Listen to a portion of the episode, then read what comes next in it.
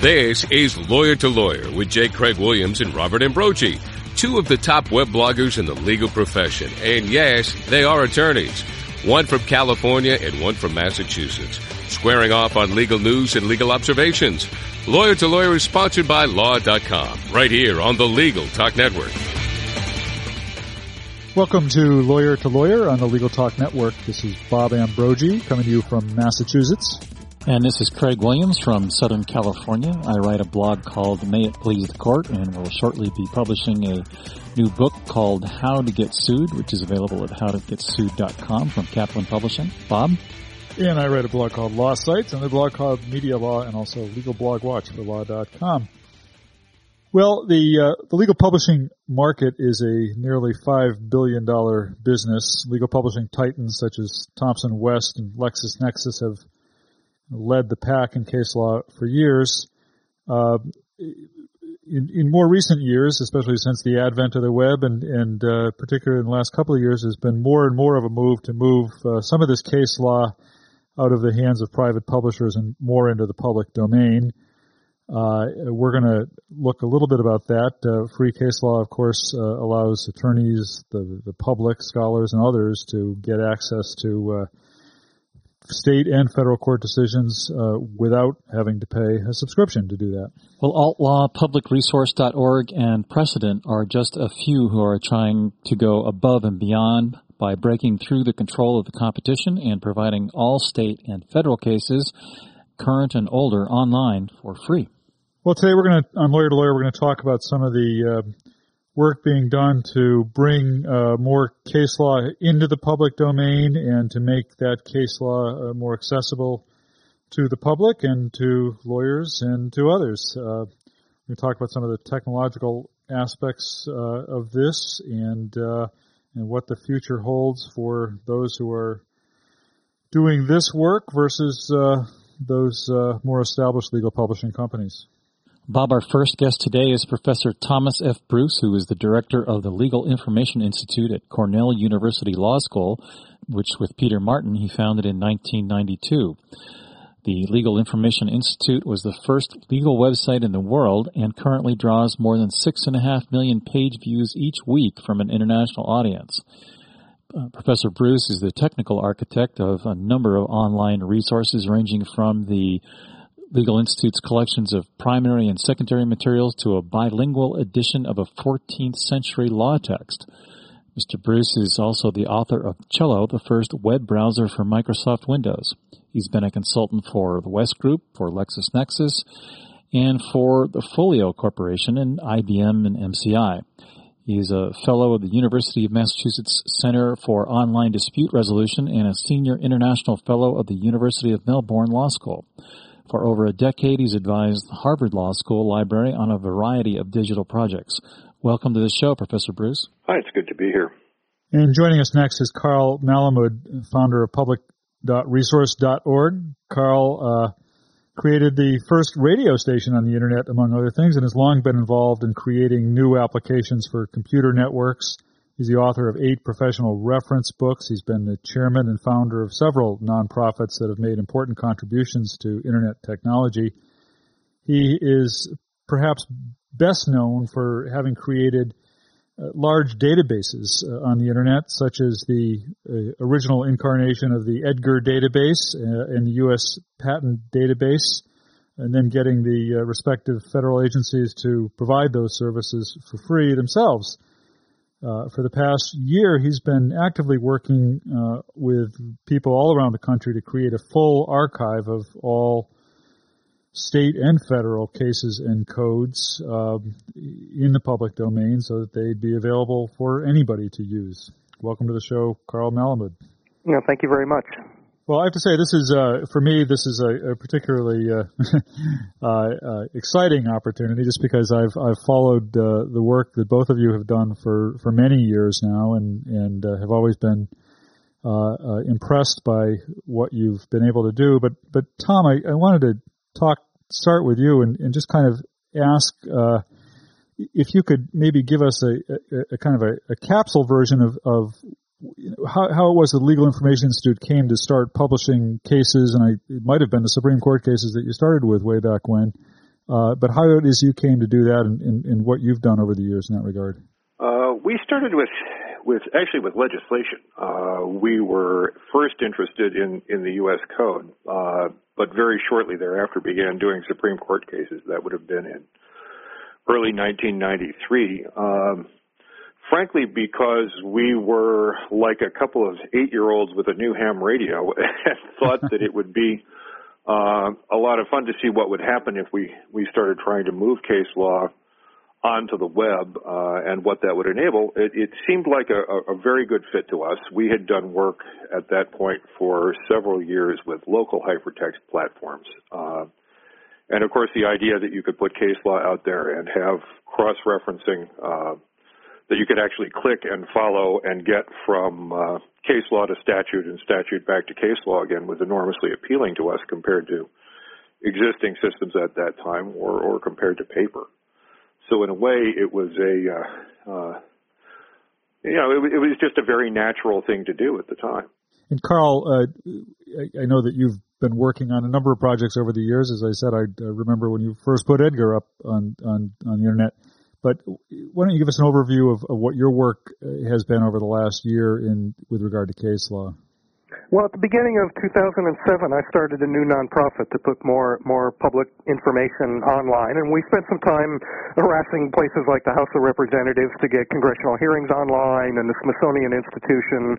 Uh, but but we also sat down and talked to some lawyers about about case law, and it just seemed like maybe the time was right to to add a little extra push. Um, there's been people like like uh, like Cornell, and there's people at at Columbia with and and Colorado with the AltLaw uh, program and, and Tim Stanley at Justia that have been doing this for decades. Um, but it just seemed like with a little bit of extra push, we might be able to make some progress. And, and so we started putting substantial energy into seeing what we could do to um, increase the amount of case law available for use without restriction. Carl, you've experienced a little bit of a pushback on trying to get some things online. Who's been pushing back, and why do you think they're doing it? Well, um, it's it's less of pushing back than ignoring me when it comes to um, putting case law online. For example, we've been trying to have a dialogue with West, and although we have a dialogue with most of their competitors, um, these folks won't talk. Um, they they just don't want to address this issue. We've tried talking to the administrative office of the courts and and others, um, and so despite you know great popular uh, uh, kind of uprising of people wanting to see this information and and actually using it, the the kind of official groups uh, have have preferred not to see this wave happening. Although we should we should acknowledge here that, that some of the commercial publishers have been cooperative with you, and I think it was Fastcase that gave you your, your first kind of big dump of, of case data, and, and others have cooperated with you as well. Absolutely. Um, Fastcase sold us data, of course. They didn't give us, um, but there have been a number of companies such as Justia and, and PreCYdent and others that have also been adding. The William Hein Company donated the federal cases. Um, so no, it's it's not uniformly. Um, a, a lot of people think that that that barriers to access on case law are barriers to innovation, and that by breaking those walls down and making this data available, um, we're going to get a lot more innovation in the legal profession. We're going to get better tools. We're going to get better access to the to the things that you folks need to do your your jobs. Um, so a lot of companies see that as an opportunity. I think that's demonstrably true. I mean, just in the 10 or more years that we've had the large case law and, and, statutory corpuses available to academic researchers, there's been tremendous evolution in what people are able to do with natural language tools and all of that. And to some extent, we are as interested in what's going on as a platform for research as, as anything else. Uh, I think you're going to see some fantastic things happening now that larger and larger corpuses are available. Tom, what's the goal of the Legal Information Institute? Where, what's your mission? Well, in general, uh, we're, we're sort of an uh, we're sort of an odd operation in that, um, on the one hand, what we are primarily interested in is increasing intellectual access to law. Uh, so it, it, it's a sort of neat combination of a a research mission in information science on the one hand and the teaching mission of a law school on the other. Uh, and one of the things that we have believed in from the beginning is that you can't really do that unless you build practical collections that people are able to use. Uh, there's no sense in following the usual academic pursuit of building prototypes that you then very quickly abandon. The real test is, is trying to see if build something that, that somebody can use and understand. And so that's been our main focus. We're uh, in a sense, both a research and public service organization. And Carl, your work is focused really more on kind of getting the cases out there and not necessarily uh, creating the uh, the uh, the structure to make them them usable or searchable. am I right that's in saying correct. that? And, and why do you think that's that's important to do? Well, there are people like like Tom out there at Cornell that, that live and breathe legal information, and they're the ones that, along with the law schools and the courts and the American Association of Law Libraries and and you know the whole legal profession is is going to use this data and and make useful tools out of it. But what's been missing um, have been two pieces. One has been policy change, raising the issue up to the level where where the policymakers um, at places like the Judicial Conference and the House of Representatives understand that this is a problem. And so we're partly in the policy change business. And then my, my actual expertise technically is large databases. And, and so we've been focusing on liberating the archives that have been unavailable. Um, because again, those are, are roles that, that um, it looked like it could use a little extra push. Uh, and, that's terrifically valuable to us. I mean, for years now, the, the problem with legal information has been that really nobody has known that there's a problem. The, the, the profession has been by and large, if expensively served by the private publishers.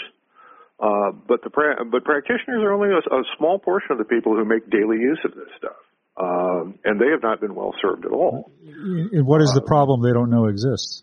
Uh, you have a tremendous number of people out there who are making continuous daily professional use of law, who are not themselves lawyers, and that is an audience that has been really priced out of the market by the legal publishers. They've been largely invisible to policymakers, even though they are out there in huge numbers. Uh, all you need really do to get some idea of what the size of that potential market is, is to think about uh, people in regulated business, hospital administrators who need constant access to public benefits law. I mean, it, it really is almost anybody and everybody.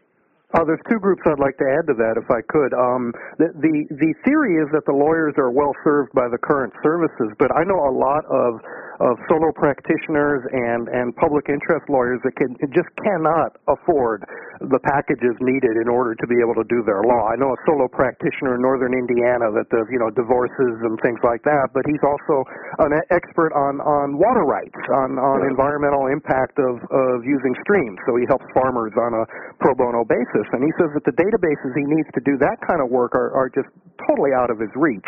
The second That's audience who is right. incredibly poorly served are government workers. Those in the Department of Justice have access to the big deluxe packages, but you know, there's lawyers all over the government, and a lot of those just don't have the the databases they need to do their job.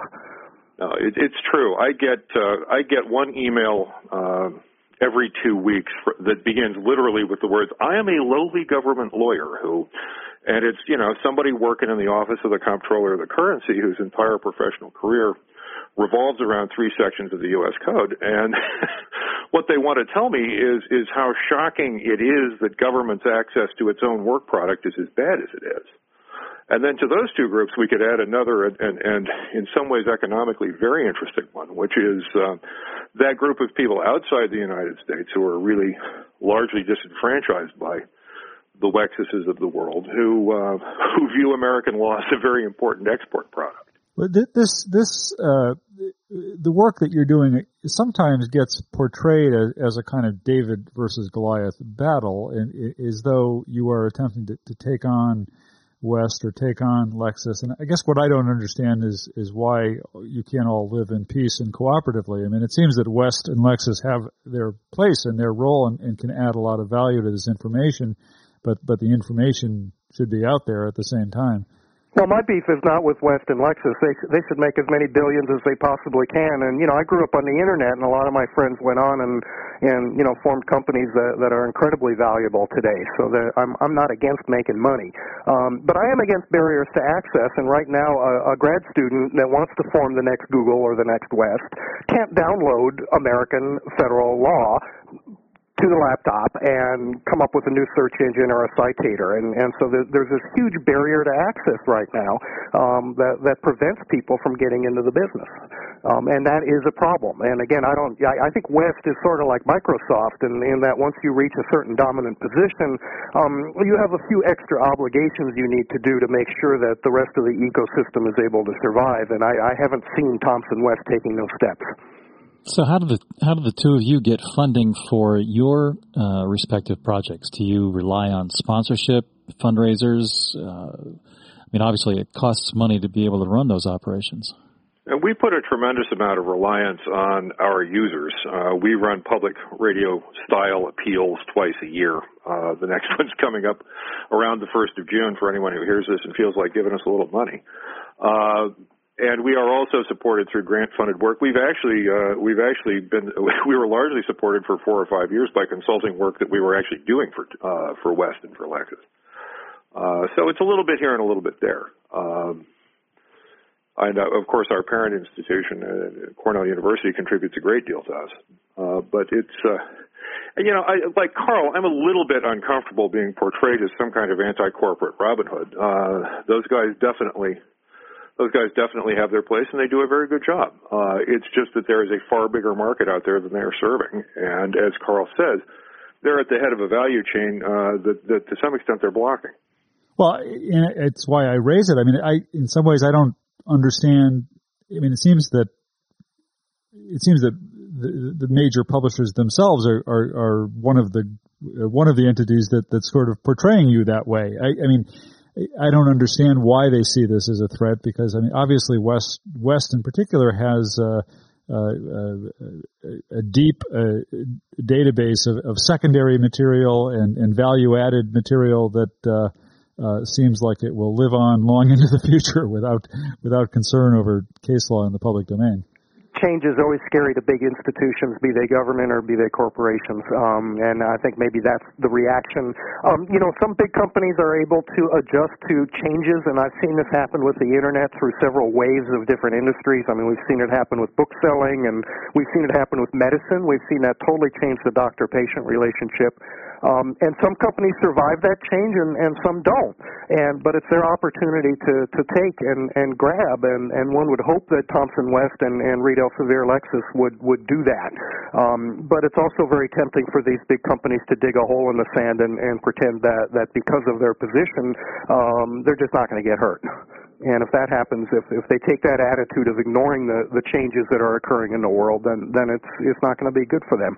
I think if I were in their position, I would be less frightened of a free alternative per se than I would of the idea that pricing information about legal information would become freely available. Because if you think about what they're doing, I mean, they really are like two competing gas stations on opposite street corners duking it out over the price of a gallon. And the minute that information about what they are actually charging their customers starts to become public, and as you guys know, in the case of large law firms, that information is far from public, uh, they will be in a gas war. It's a kind of standard uh, duopoly cycling down toward marginal cost. So the idea that somebody would be out there discounting and doing so publicly, I think, is very frightening to them. Neither of you think that you're ultimately going to put uh, West or Lexis out of business, do you? Wouldn't want to. Oh, I'm not. I have no pretensions of that sort, and frankly, I don't care. Um, you know that that's between Fastcase and West, and and PreCYdent and and West, and and Justia and West, and and you know I, I don't mind if people go out and and do well in these companies. Um, I, I don't think West is going to be put out of business, but then you know one didn't think that Digital Equipment Corporation and Compaq would be put out of business either, and and they're gone um, when they were swallowed up by by other companies. On the other hand, IBM you know did just fine when the internet came along, so it's really up to them, but but there's a much more core public policy issue, which is that we're a nation of laws, and um, you have to pass a cash register before you can read those laws, and and that's just not a good thing for democracy. Yeah, you know the one the one character that has not come into the drama so far, of course, are the courts themselves. Uh, because really, as a matter of public policy, what one would want to see uh, is an increased level of self-publication by the courts. And they're starting that. You know, they're doing okay as um, many of the courts are beginning to move along. Uh, the PACER system is very broken. Um, that that's uh, you know tens to hundreds of millions of dollars of, of wasted information technology procurement. No different than you know the the IRS or the FBI or other agencies that waste tons of money. Uh, but but many of the judges, certainly at the appellate level, are, are doing a pretty good job of putting their stuff online. But that said, the judicial conference has really not acknowledged that this is ultimately their problem. What do you, what do you yeah, think? well, they, they've put it online to be sure, but there's a real lack of standardization. It's not. It, it's very stovepiped information that, in some ways, is is rather difficult to use. Uh, Pacer is probably the biggest unfortunate accident of timing in the history of you know computer technology. It was it was finished about three minutes before the net broke big back in the mid 90s, and they've been very reluctant to move away from it because of that. There's misunderstanding about even that. I mean, a lawyer just just yesterday commented to me uh, uh, along the lines of, "Well, isn't all the case law up on the internet anyway?" Uh, people don't quite understand what's there, what's not there, how to use it, uh, even among lawyers. No, it's no, I'm sure that's true. It's in flux right now. There's some up there and some that isn't, and the the free services are are slowly accumulating enough mass that they're going to be a significant research tool. Um, not that they're not now, but but a, a truly you know professional, comprehensive. We have the all the case law, not just the last ten years. Um, and that's been happening, and that that'll take a little while for that to happen, though, to finish up. But yeah, it's sort of in flux, and it's certainly a mess. and once people realize that it has happened, we'll go six rounds on the privacy issue. So at this point, Carl, you have you've put up uh, all the federal series, uh, as I understand it. You're working on it, adding. Not, not, yeah. What else? What else have you brought into this at this point? Well, what we have up is is about 80%, 85% of the Courts of Appeals decisions. So we, we have most of F1, um, most of F2, and, and F3. Uh, Supreme Court has been well served for many years by, by people like Cornell. Um, we have put the federal cases up, the, the predecessor to F1. That was a donation from, from William S. Hein, of course. Um, we've got some state law up there. We've got some codes. Uh, we've also got a pretty comprehensive mirror mirror the government printing office databases. So we have a lot of congressional record, Federal Register, um, things of that sort, and we've also funded the Internet Archive to begin scanning um, a lot of the government documents, things like congressional hearings and, and other legislative and executive branch um, things. And then, of course, there's people like like Cornell that have like the U.S. Code as well. So the, um, those pieces are beginning to come into place. Well, we've come close to the end of the program for this segment, uh, and we'd like to get your final thoughts and your contact information for our listeners.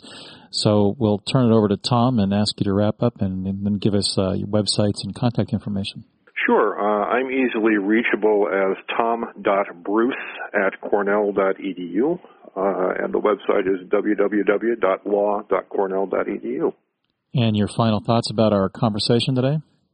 Well, uh, it, it, it's it, it's been interesting. I mean, a lot of things are happening very quickly. Uh, our own work over the next couple of years, I think, is probably going to focus intensively now on how we make all of these individual collections work together. It, it's it's clear that this is a problem that's going to be solved by some big actors like Carl and by some smaller actors like uh, smaller courts here and there that are putting their own stuff up. And, and one of the real questions for us is, okay, so now we've got all that individual stuff out out there. How do we start making it work seamlessly? And that I think is going to be a very very interesting issue. And Carl. Uh, well, our website is public.resource.org, um, and you can also find us just by searching. That, that's an easy way.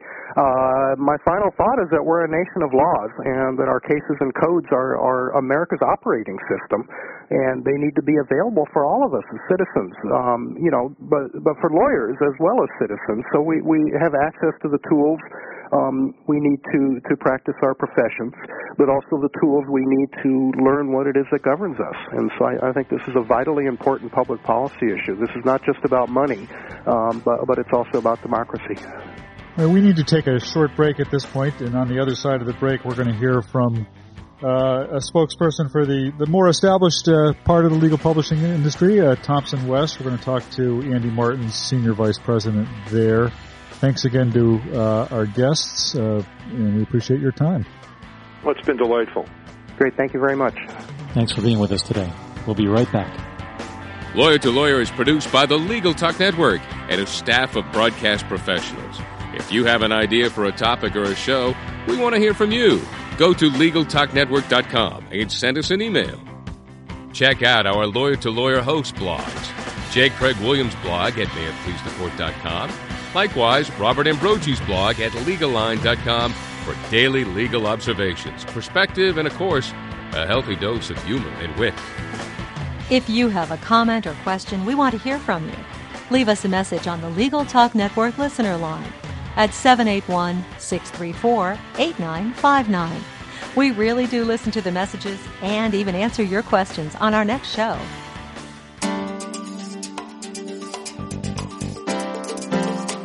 A video settlement documentary can be the most powerful and persuasive way to bring about a speedy settlement in your client's case. The Boston Media Group has a staff of television professionals with 20 years experience writing and producing compelling stories just like the ones you've seen on 60 Minutes or Dateline. We put a human face on the lawsuit with compelling interviews, dramatizations, and visual presentations of the fact. Think of it as a video opening argument that will compel the attorneys on the other side to settle. Call us for a consult at 800-317-5221. That's 800-317-5221. Or check out our website at bostonmediagroup.com. Welcome back to Lawyer to Lawyer on the Legal Talk Network. This is Bob Ambrogi. And I'm Craig Williams. We now welcome to the show Andy Martens, Senior Vice President of New Product Development at Thomson West.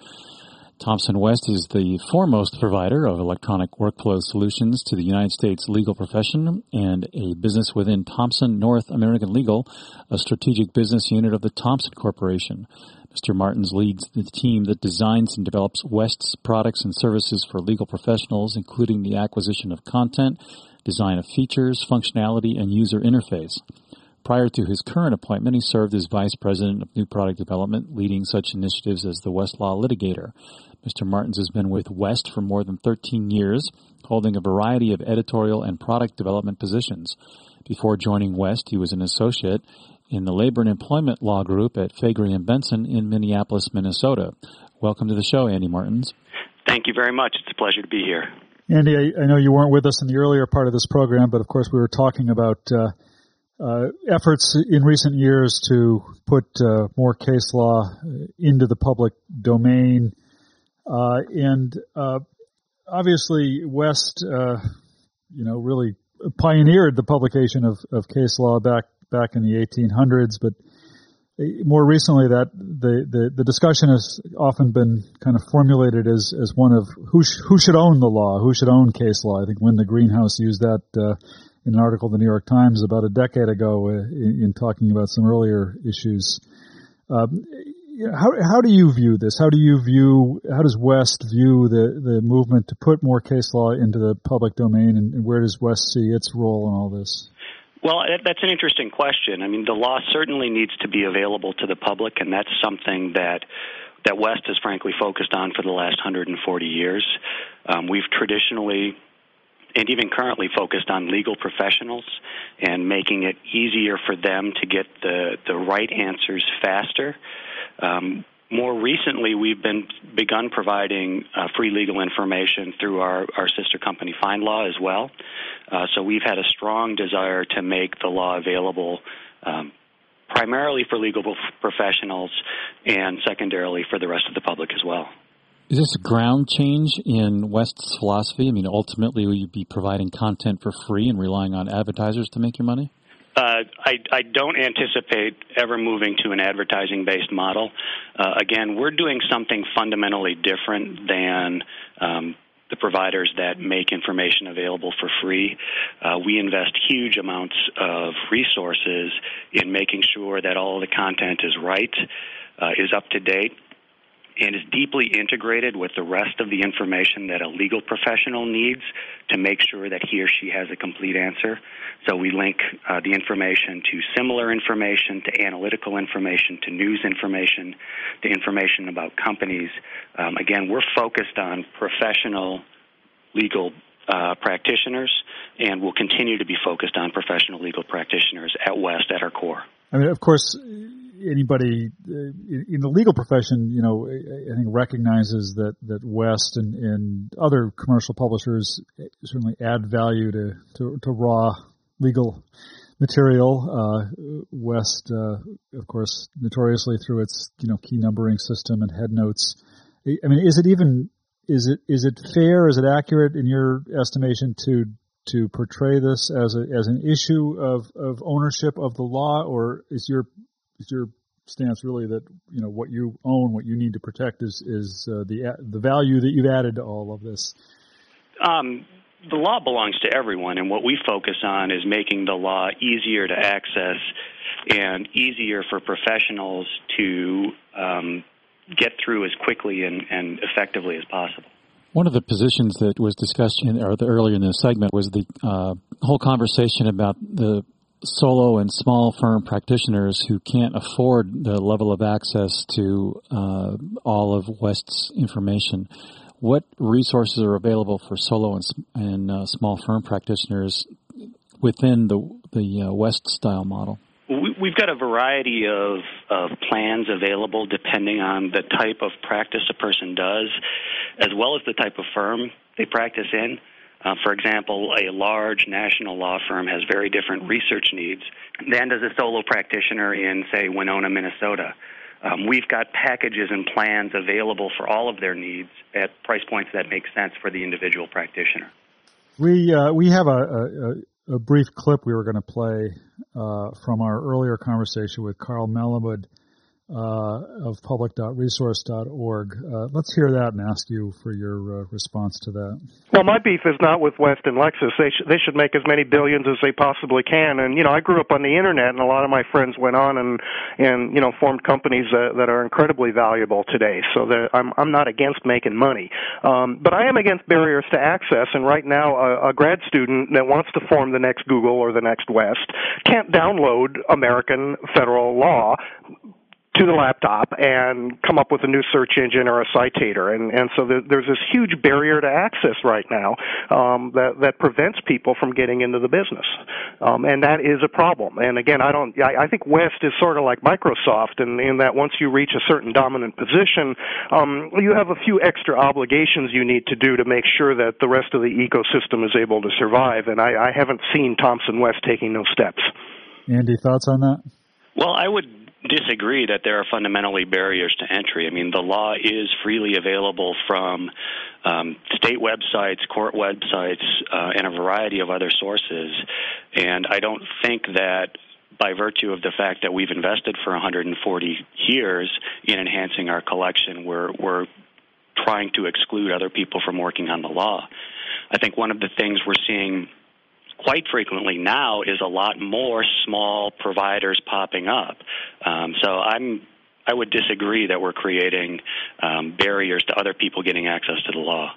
Well, to follow up on his analogy to, to Microsoft, I mean, maybe this is an open source debate. I mean, is it is there a point uh, at which has West ever considered making some of the raw data that it has uh, available for broader use while maintaining its proprietary uh, enhancements to that data? Um, that's not something that we're looking at right now. How is the conversation going with um, public.resource.org and groups like that? Is West actively engaged in a conversation to try and see if there could be a, a resolution of what I think uh, John Shaughnessy, one of uh, Thomson's spokesmen, said was uh, a number of complex points? Um, we haven't had extensive ongoing dialogues with Mr. Malamud or other other providers in the space. I know he's contacted other providers of legal information and has obtained information from them, uh, but we haven't had extensive ongoing dialogues with them. Is that something you ever expect to happen? Uh, I, I don't know. Hard to predict the you know I, I, guess the the focus obviously uh, the focus on West comes in part out of the fact that, that for so long it, it had this kind of exclusive arrangement whether by uh, by force of law or by force of default uh, in the fact that it was there. You know does it because of because of that have uh, any special obligation with respect to the archives, the stuff that it has that goes way back historically that, that's not available in digital form? Uh, there are archives available in other places as well. Um, I'm sure you're familiar with LexisNexis. They have an extensive legal archive. Um, there are legal archives available in a variety of places on the web, including FindLaw, which has, I believe, Supreme Court materials going back to the 1800s. Um, so I don't think access to archival information is is really the issue. Well, it, it, for the Supreme Court, it's not, but uh, you know, for lower courts, trial courts, uh, some of the state appellate courts, it, it does remain. And again, we have plans to provide access to users who need those materials in a variety of different ways. I know that uh, uh, West has engaged in in uh, litigation at various points, had been involved on one side or another in litigation over the years to protect its copyright. Is there uh, anything uh, currently going on uh, in the courts with respect to copyright in legal materials that you maintain? I'm not aware of any current litigation um, in that area. Andy, we are getting near the uh, the end of this segment, uh, and we wanted to, before we do that, give you an opportunity to kind of give your final thoughts on this topic, uh, and also if you would like to uh, point our listeners to uh, a way to either get in contact with you to provide feedback or to uh, you know read more about West's work in this regard uh, to do that as well. So why don't you give us your final thoughts and and uh, let us know of any contact or or uh, other information you'd like to point us to. Sure. Um, West and Westlaw for the last 140 years has focused on um, providing accurate information to legal professionals and making sure that they can get the right answers fast so that they can find the needles in the haystacks that they're interested in. And we continue to focus on that moving forward. Uh, in terms of contact information, my email is andrew.martens at thomson.com. Uh, John Shaughnessy would be a contact as well, um, and would be happy to uh, to hear from people about it. Great. Well, thank you very much for participating in our program today. That about does it for Lawyer to Lawyer. Remember, you can check out all of our Lawyer to Lawyer shows on the LegalTalkNetwork.com. Bob?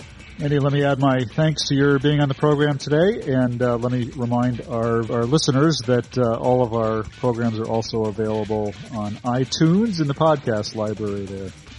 And we will be back next week to discuss another large legal topic, the AmLaw 100. Until then, uh, thanks for listening. Bye bye. Thanks for listening to Lawyer to Lawyer with J. Craig Williams and Robert Ambrogi. We hope you'll listen again and check out our other shows on the Legal Talk Network. Lawyer to Lawyer has been sponsored by Law.com. The Lunch Hour Legal Marketing Podcast, your resource for the tips and tactical advice you need to grow your business. Plus, keep up with the news and commentary you crave to stay one step ahead. It's hosted by me, Guy Sakalakis. And me, Conrad Saam. Every other week, we break down the issues holding back your marketing strategy and talk about the changes you need to be prepared for. Check out the Lunch Hour Legal Marketing Podcast wherever you get your podcasts or on YouTube.